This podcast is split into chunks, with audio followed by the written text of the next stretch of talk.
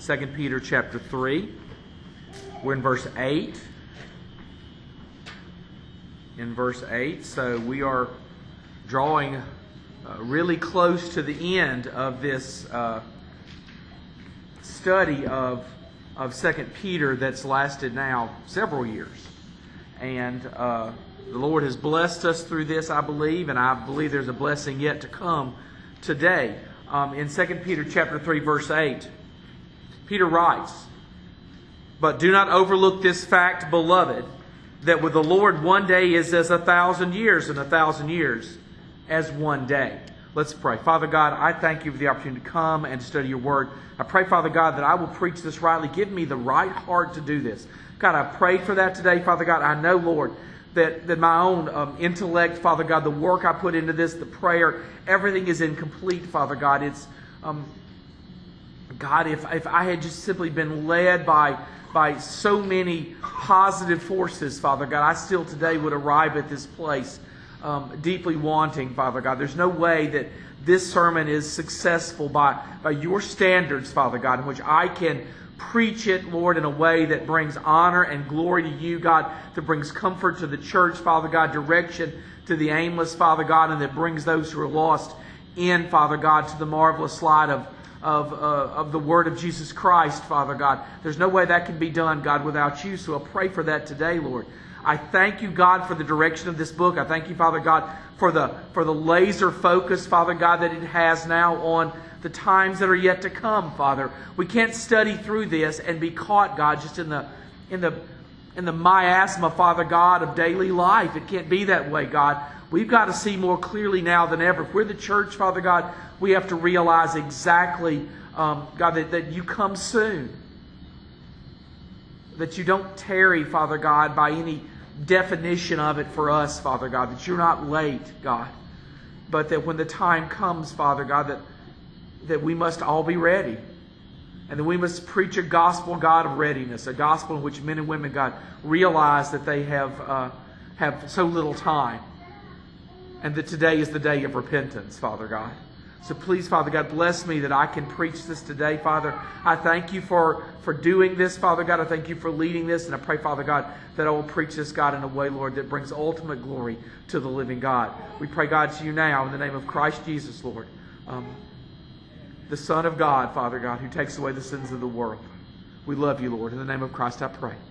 Amen. Now, um, as I as I worked my way through this, I just was have become more and more convinced that while it is the right direction, that, that it, it grows in its difficulty. So let me stop for a second and, and just please give me uh, a few minutes to explain. Uh, first off, Peter said, writes this. He says, But do not overlook this one fact, beloved, that with the Lord one day is as a thousand years, and a thousand years is one day. Now, that's a verse that's applied um, so often throughout the scriptures, oftentimes mistakenly applied. Uh, one example that, that immediately occurs to me, and I've preached through this before, and hey, I might even be called to do this again, but when you look just at creation, there's something called the day age theory that builds on this idea that, that each of those days of creation is actually a much longer period of time.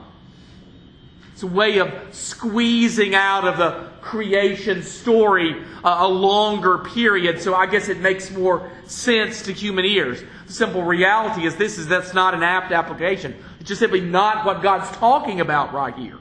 It's not. Um, it's very clear from the text in Genesis that uh, that Hebrew word that refers today refers to a 24 hour day. It just does. It would be to malign, to twist the scriptures beyond its rational understanding to say that that is true. It's just simply not. So, uh, and I'm not going to talk specifically about that, but I'll say when it comes to just looking at the creation of the world, you have two options. The earth is either much, much, much younger than, than a lot of people would think, or B, we have, we are misunderstanding the passage. There's the only two options. Either the earth is young or it's not. But you can't have your cake and eat it too, and you can't use thousand years from God's perspective to justify um, expanding that time period. Because there are those in the world who do this. This does speak specifically, though, about who God is, about the basic characteristics of the triune God. And I'm going to do my best to explain this. I think I've done it before, geometrically speaking, in the most simple of geometry lines. We as humanity, I am a ray. I have a very definite beginning, marked by a dot, but yet I have an arrow on the other end, don't I? Which indicates what? That I go on and on and on without definition, right? There was a time in which we were not. Each and every one of us are a unique creation of the living God. You weren't plucked out of some cloud of souls. You, at one time you did not exist, and then you did. You exist now, and you will forever, in some form, exist.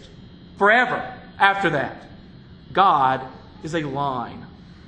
He's an arrow on both ends. He is infinite in both directions. He will exist forever infinitely, and there's never a time, not a moment in existence in which God was not already ancient. He has been forever. He is the infinite God. He is not of time and space. He is not linear in his nature, in his understanding of time. He's just not. God is beyond all that. God created time. There was a time in which there was no time, for lack of a better term. Look, independent of the cre- aspect of creation called time, the Lord existentially views the world without the constraints of the linear. In old school computing terminology, those people who are techies, and have, have two, awesome. Random access. He's not serial. You have to scroll through everything to see it, right? We're serial, right? I began at one point. It's so funny to talk about history, Brother Kyle, with really young people because you start talking about stuff as you get to Vietnam, I remember it. Talk about like the, the, the attempted assassination of President Reagan. I saw it on TV. I was old enough to really know what's going on. I was a high school kid. I got it. But I had to live through all the moments before that. My ray began in 1968, and when I got around to 1980, I understood it because I was because I'd, I'd been through all the things leading up to that. God's not serial in his understanding of the world. God sees it all together. He's not oppressed by time that we, we are oppressed by time. Time's always a matter, isn't it? Hey, for I'm nowhere near the oldest person in this room, but for those of us who are either, shall we say, shiny on top or snow on the mountain, you know what I mean? Where'd it go? It's not just that you remember being a girl or a boy. In some aspect, it feels like it was yesterday, right? We talked Beverly the other day. Rudolph talked, telling all these stories, right, about his childhood. He doesn't struggle to remember them, does he? He tells them like they were yesterday. They were not yesterday. And not even anywhere near yesterday. But he remembers them like that, don't you, brother? Like that yesterday. Isn't that, isn't that amazing? Within his form dwells a man well into his 90s, but the memories of a boy. Times like that. You just look up and it's gone. What you thought would never get here. Your 16th birthday, your 18th, your 21st, for many of us was decades and decades and decades ago. We thought it would never happen. And now, where did all that time go? Just washed away, gone. Hey, with so little to show for it sometimes, right? Memories and family and things like that. I just thought the other day, as I was preparing to think about this idea, I thought, my goodness gracious alive, guys, I can't name all the cars I've owned. None of them were memorable, except in their terribleness, except in the frequency of breakdowns. I can't remember them all. I started buying them so early, and I'm continuing. I don't know all of them. If you told me I owned one, I would probably tell you you're a liar, and I may very well have owned that car. I just don't remember. So little to show for it, right? So much money spent on so many things, and most of it just thrown in the trash. Are the way we count our days, right? Look, because the Lord doesn't see the world the way we do, it makes him overwhelmingly merciful. Because he doesn't feel that uneasiness of wasted time. He doesn't feel that anxiety that comes with the ticking of the clock. Because at one point in our lives, younger people, you wanted it to tick faster so you could get somewhere, right? And at some point in your life, it turns in the opposite direction, doesn't it? You wish it'd slow down just a little bit. The years seem to fly by as you get older, don't they? As you have fewer of them to go, it feels like it takes less time for them to just pass. Christmas, and then all of a sudden it's Christmas again. There's just no space in between. And when I was a boy, it felt like it took forever to get to Christmas. The night of Christmas Eve felt like a million years. And now the days just fly by. Look, unlike ourselves who feel neither the drip or the rush of the clock, God sees the beginning and end as one occurrence. The everlasting God has a far different perspective on time than do mortal humans. The psalmist explains in Psalm 90, verse 4, that for a thousand years in your sight are but as yesterday. When it is past, there is a watch in the night. A thousand years is like eight, which would be the length of the watch. Like eight hours. In contrast, we could not be more different from our Lord. The unending immortality of God emanates from the fact that He has no beginning and no end. There's never been a nanosecond in which He has never been, in which He was not already infinitely ancient. It's given our Lord a perspective that men and women simply can't understand. So all we talk about today is philosophical in its nature. I don't get it. I accept it intellectually, but I don't know it because I'm not like Him. I don't know what it's like to not have time rule me. I won't be caught in the sin of wasting time. And for God, time is nothing. It's a resource He made, it's a construct He gave us. I don't know what it means, but I know that it forms who He is. But let's talk about us. All humanity struggles with the impending reality of death. See, if we weren't going to die at the end of our time, it wouldn't be a problem. We wouldn't care. You've got a year left, or 10 years, or 20, or 30, it would be nothing to you. But the fact is that when your time runs out, you run out. There's the difficulty. There's the rub. There's the problem. And as I prayed with this, I wanted to do this not in my usual, really passionate, kind of animated form, because I realize that A, it's probably annoying when I do that, and B, it may be a little intimidating if I get too worked up about it. So I wanted to share this in as quiet a fashion as possible. But there's, there's something I don't need to jump up and down about. You know that to be true. So much, so much of the instruction that's offered in the church comes in the form of how to live for Christ in an effective and evangelistic way. And I'm not going to talk preaching about that. We need to preach about sin, and we need to preach about devotion, and we need to preach about, about, about gospel witness. We need to preach about those things. We've got to do those things. They're the antidote to the problem we're talking about today. But I think we also need to take some time and talk about, about how things really are. Why are, why are all those issues so important? More must be said about how to die with the dignity and the grace that is the inheritance of the faithful believer. If death is coming for everybody, then being ready for death ought to be of highest priority, shouldn't it? If every one of us will someday die, then we need to know what it means to die the right way. John Owen explained we cannot enjoy peace in this world unless we are ready to yield to the will of God in respect of death. Our times are in His hand, at His sovereign disposal.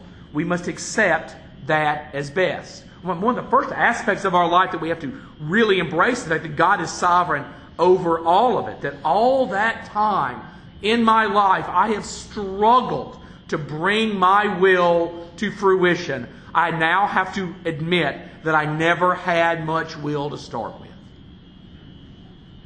I had an abundance of will for doing evil. I had no will for doing good. To do good, I must have the sovereign help of God for any hope of doing good. Owen's implication is that if people do not submit the reality of our demise to the wisdom and generosity of the Lord, then we will be forever cautious and crippled by the fear of the natural process of death, of expiration, of dying. What Owen says is once I embrace the fact that my death is in the hands of God, I'm not going to worry about it anymore. As long as I'm trying to do things my way for my own good that I define, there's always going to be that stress. There's always going to be that feeling that I'm just not going to be good enough. That rush of trying to complete something massive and not have the time to do it. I'm always going to be that man that dreams of building the new storehouses, but then finds out that that night my soul is required of me. I could make my life worthwhile if I had one more day. But I'm not going to get that day. If I had another year, if I had more time, I'm always going to be the prisoner of time. But when I surrender my death to God, I'm no longer a prisoner of death. The scriptures constantly remind humanity of the impermanence of life and the necessity of clarity in final matters. We better be clear about what's happening to us. Psalm David, Psalmist David, he writes in Psalm 39, verse 5 Behold, you have made my days a few handbreadths, and my lifetime is as nothing before you. Surely all mankind stands as a mere breath. Selah. What are we?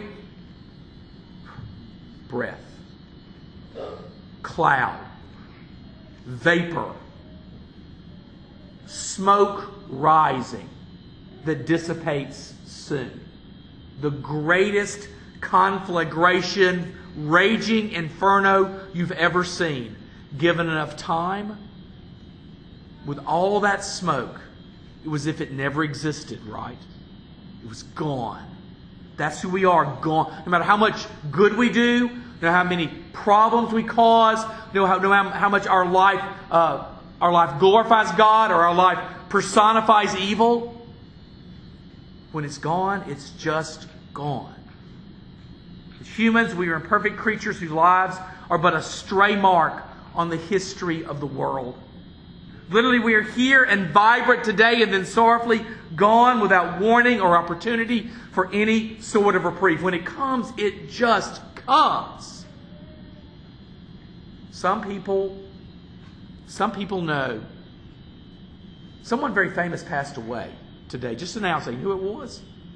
Bobby Bowden, 91 years old, the, the, uh, the very famous football coach at Florida State University. I lived in Florida. One of our first places to live for me and my wife were in Florida. And, and the Bobby Bowden show felt like it was on every day of the week. seemed like a pretty nice old man. But he had pancreatic cancer. And he passed away from pancreatic cancer. So now for Bobby, he got some heads up. He knew it was coming. He knew. Not all of us are as fortunate as that, are we? The writer James reminds us in James 4:14 that yet you do not know what tomorrow will bring. What is your life? For your mist that appears for a little time and then vanishes. What would James say? Deal with final matters right now because you're a mist. You think you're permanent, but you're going to be blown away any instant. Don't depend on time. Many believers can be confused about this issue because our instinctive response is to aggressively defend our lives, even if we waste our final moments and the opportunities they bring.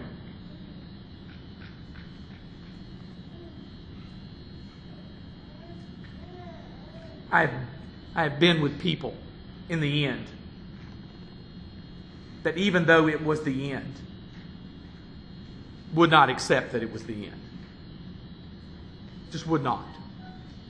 Could not accept that it was the end. And through a great deal of urging and a great deal of prayer, they finally realized this is what you're talking about. Our instinct is to reject this. God's wisdom is to embrace it. Embrace your mortality. The healthiest thing you can do is embrace the fact that one of these days you won't be.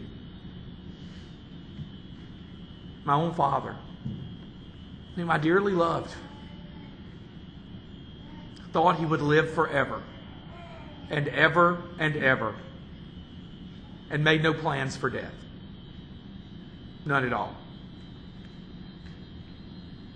What a tragedy. Be prepared for the inevitable because it is inevitable. Many believers can be confused because we defend our lives, even if we waste our time. The Word of God in Psalm 78 39 reminds the believer that we are but flesh, a wind that passes and comes not again. Despite all our groanings, folks, all our fears, our sorrows, our anxieties, human beings are fearfully and wonderfully made but we are not made to last because of sin. The fall of man created out of whole cloth the deterioration of the human form and a seemingly constant state of death on this planet. If we are unhappy with the state of affairs, it is only our fault. The world was not so created. Humanity fell. We were created in the image of God for the glory of God. We chose rebellion and sin. And I can't even look back to Adam, the father of death among all men, because I would have chosen equally poorly. Because we have all chosen to sin, haven't we? We've all lived up to the legacy of death. Not a single one of us, not even our youngest children, have lived up to anything but a legacy of death.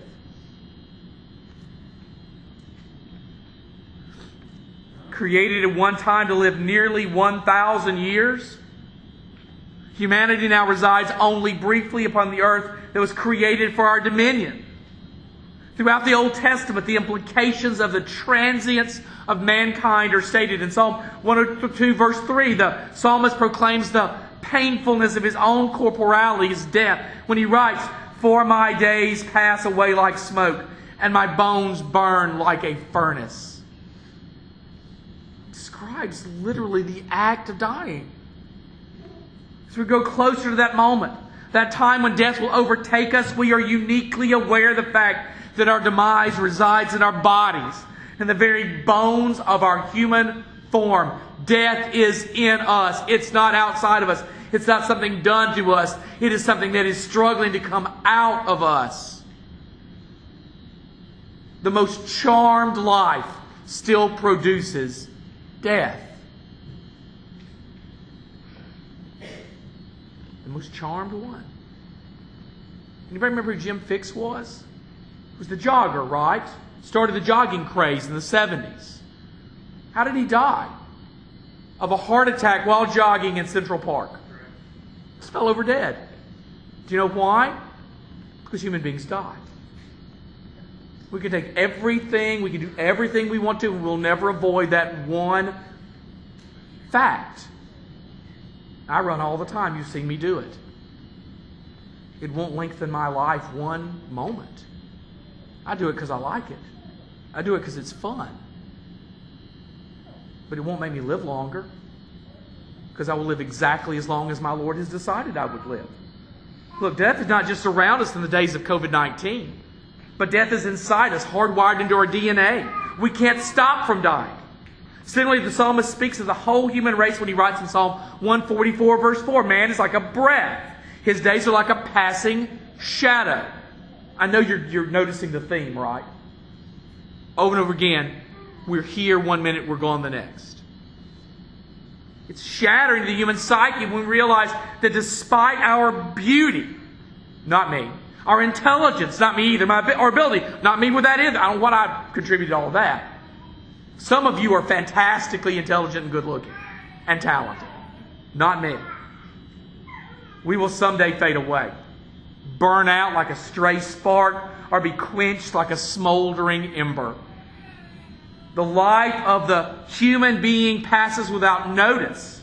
And the prophet makes this point in Isaiah 2, verse 22, that humans should stop regarding man in whose nostril is breath. For of what account is he? How much are people worth? Well, not much. Not much at all. Now, look, Augustine. In many ways, he's the father of our faith in Christ. In fact, one of those terms we might use for ourselves are Augustinian Christians. I'm an Augustinian. Many of us would, if you didn't even know what it is, would come to find out you're Augustinian. He reminds the mortal world when he writes, They then, who are destined to die, need not be careful to inquire what death they are to die, but into what place death will usher them. See, the problem with death is not the way the world might paint it, that death just ends in nothingness. Because that's the way the world thinks of it. It's the only safe place. If you're going to reject uh, not just an immanent God, but an apparent God, right? Romans 1 is abundantly clear that everything you need to know about God is painfully obvious. If you refuse it, you're refusing it because you just don't want that God. You don't want Him to tell you what to do. You don't want to live a life that He would dictate. You want to dictate your own life. You want to be your own God. The problem is, your heart is so aware of the, of the limitations of who you are and the glory of Him, it just simply isn't that blind. You have to suppress the truth with unrighteousness. So, so you know, despite all of those things, what we must understand today is that when death comes, it does not bring a nihilistic end, a destruction of the human soul. What it brings is a transition to somewhere else. There's something after death. I said we're not a we're not a line segment. We're a ray. We have a definite beginning. We have no end to our soul. It goes on forever and ever and ever. He can't be destroyed. First, as believers, we're reminded of the futility of worry. First off, we're not, we're not to worry about our earthly lives.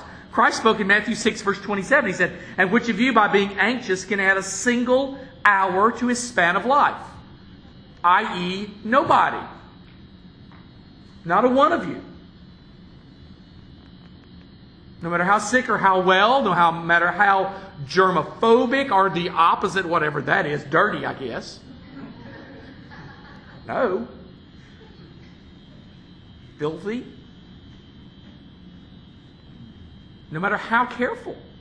The matter?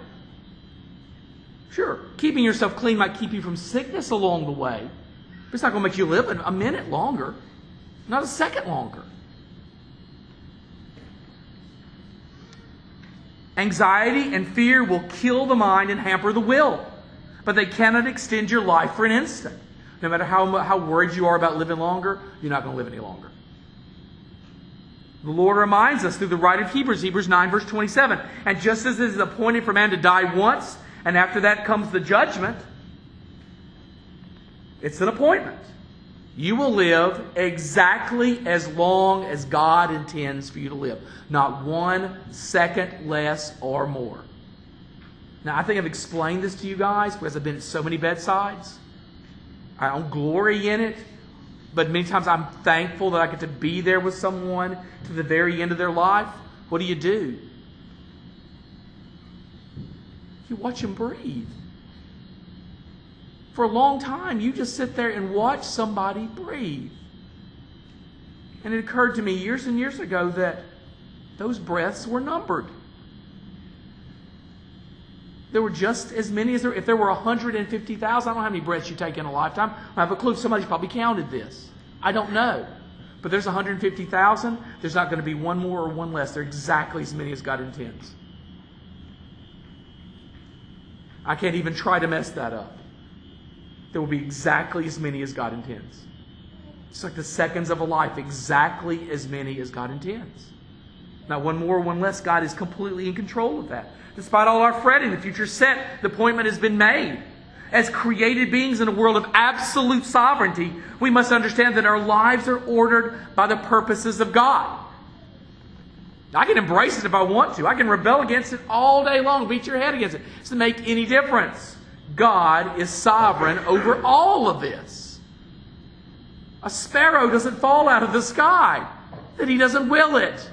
And what does he say? And you are more important than the sparrows. He's not saying that to terrorize us. He's saying that to bring ease to our hearts. If God cares about the sparrows, how much does he care about those for whom he died? How precious are you in his sight? That even if death comes for you today, it's not because he hates you, it's because he loves you. Why did those patriarchs live a thousand years and now we just live 70? God didn't want his precious people living a thousand years on a sinful earth. He brought us death because it was merciful and it was loving and we would soon be free of the problems of this world.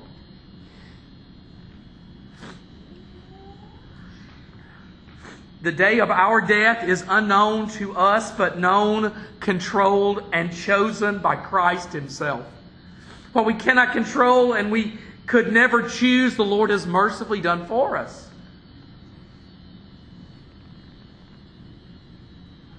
I've learned myself painfully painfully.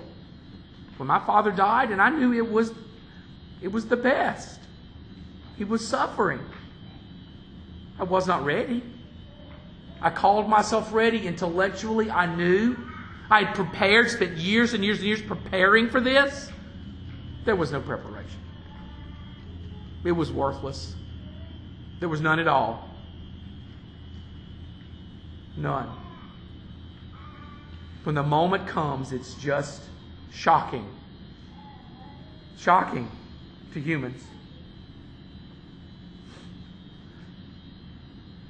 Praise God that He chooses.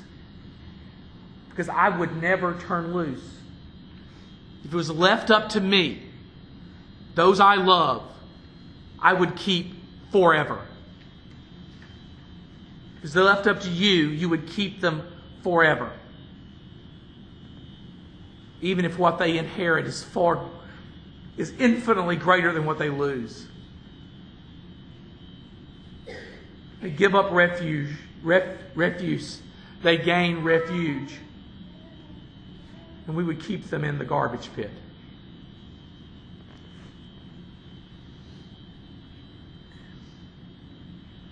Anxiety cannot rule over uh, rule us if we surrender every moment, every life to the Lord. However, the author's statement does not end with the infinite sovereignty of God. We're reminded that after death comes judgment. All human beings will be judged by Christ, some receiving mercy at the Bema seat, others condemnation at the great white throne of judgment. Here's the issue is this, is that while we can look at this world and see its brokenness, more often than not what we do is rationalize our own response to the brokenness. I did the best I could. I spent my life doing the best I could. What I've really done is spent my life doing what I wanted to do and trying to blame God for it. Living how I wanted to live, reacting how I wanted to react, saying what I wanted to say, doing what I wanted to do, and trying to drag God in the midst of my sin. But the reality is this that even in the midst of all this, justice reigns. God's justice is absolute. He will have justice. Because God is infinitely perfect, and one of those infinitely perfect aspects of his infinitely perfect character is that infinitely perfect justice. It's tempered by mercy through the gospel, through the proclamation of the Word of God so that men and women have no excuse through the created order that even though it is marred by sin, still declares His glory. You can't get away from it. But justice is still there. He doesn't turn a blind eye to it. He doesn't encourage sin and rebellion. He judges it. He's so infinitely good that His justice has to reign. When speaking to the church in 2 Corinthians 5.10, Paul says, For we must all appear before the judgment seat of Christ. Church, he speaks to the church, the mercy seat of Christ is a place where the church will answer for their lives, for moments of great faithfulness and shameful waste of time. Look, while it's going to be a sober moment, it will be. Your book will be open, church. You will have to answer for selfishness, as I will for laziness and apathy as I will. We'll have to answer. We don't get away scot free. What does he say? Paul sums it up for us in 1 Corinthians 3.15. Paul talks about the Bema seat three separate times in both Corinthian letters in the 14th chapter of the book of, of, of Romans. Paul's pretty clear about this issue. In 1 Corinthians 1, uh, 1 Corinthians 3.15, if anyone's work is burned up, he will suffer loss though he himself will be saved, but only as through fire. So, church, we will be judged. Live your life as if it's being judged. Don't live your life as if now, under the blood of Christ, you can do what you want to, because that is a lie. God promises judgment to his people. He wouldn't be just if he didn't. Justice prevails in the house of God, and all will answer for their lives. However, the more striking truth is in the fate of those who are not prepared for the inevitable day of death. John records the truth of Scripture in Revelation 20, verses 11 through 14. He says, Then I saw a great white throne, and him who sat, and him who was seated on it. From his presence, earth and sky fled away, and no place was found for them. It is so terrifying, this throne, that the creation flees from it. It has to be frightening if the sky is fearful. In verse 12, and I saw the dead, great and small, standing before the throne, and the books were opened. Then another book was opened, which is the book of life. And the dead were judged by what was written in the books according to what they had done. See, there are people in this world right now, maybe some in this room at this very moment, who will try to stand before God based on what they have done. They have thought to themselves, maybe I have lived good enough to please God. When he has clearly said that without the Spirit of God, there is no pleasing God. Your life lived under the flesh is nothing but an offense to God. There's no doubt about that. Verse 13, and the sea gave up the dead who were in it, death, and Hades gave up the dead who were in them, and they were judged, each one of them, according to what they had done. Again, the dead judged by what they had done.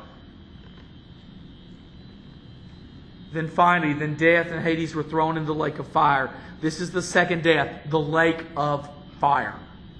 When we speak in our culture of hell, of a sinner's hell, we speak of the lake of fire, the eternal state of rebels of those who thought they could go it on their own, who refused the love of Christ is extended by way of the gospel, who refused the finished work of the cross, where Jesus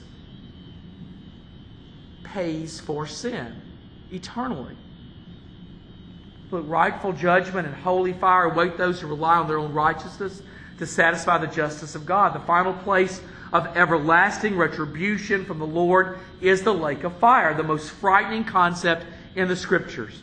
Look, mercifully, Hebrews 9:26 explains. As, as, Billy Graham just once said when he talked about hell, said he said there, he talked about hell, but he said there's a loophole. Wow. Gave hope to hundreds of thousands of people when he said, Hell's absolute, but there's a loophole. The loophole's in the cross. Look at what the writer of Hebrews says in verse 926. The writer says that Christ has appeared once for all at the end of the ages to put away sin by the sacrifice of himself. Your sin required a sacrifice. Either you will give it in hell eternally, or Christ would give an eternal sacrifice in, a, in an instant on the cross. Christ hung for a finite amount of time, but because of the infinite righteousness of the infinite God who assumed human flesh in order to pay for your sins, because of that, now an eternal debt is forever met by God Himself. Jesus died so that you could have life. He came at the end of the ages to die for you. What was needed, a final sacrifice for sin, was given by Jesus on the cross of Calvary. And now all hope and every promise is bound up in the Savior. As the writer says in verse 28 So Christ, having been once offered once to bear the sins of many, will appear a second time. Not to deal with sin, but to save those who are eagerly waiting for him. Because the blood of Christ has been applied to your life, you now have the privilege of living a life of eager waiting. We can't wait for our Lord to come. The answer to judgment and fire, to justice and infinite retribution, was founded at Golgotha and given by faith to those who believe the gospel. Fear the eternal consequences of sin. Please fear sin. Sin is real, it's an offense to God, and you know this. Creation declares this. In the depths of your heart, you realized this long ago. You can act like it's not true. You can act like it's not real, but that doesn't make it less real. It is real. Turn your back on the way of this world. Stop trying to please an infinite God in a wicked and finite world because it just simply won't work. Repent of sin. Believe in Christ. You'll be saved from the inevitability of the fires to come. The end's real, folks. Judgment is real. And your only hope is in Christ. And I plead with you today submit your heart to the gospel and be saved. Don't walk out of this room depending on yourself. Don't walk out of this room in denial. But while you're here, while the word is fresh and the Spirit is upon you, I beg of you to repent of your sins and to believe the gospel today. Let's stand together and pray.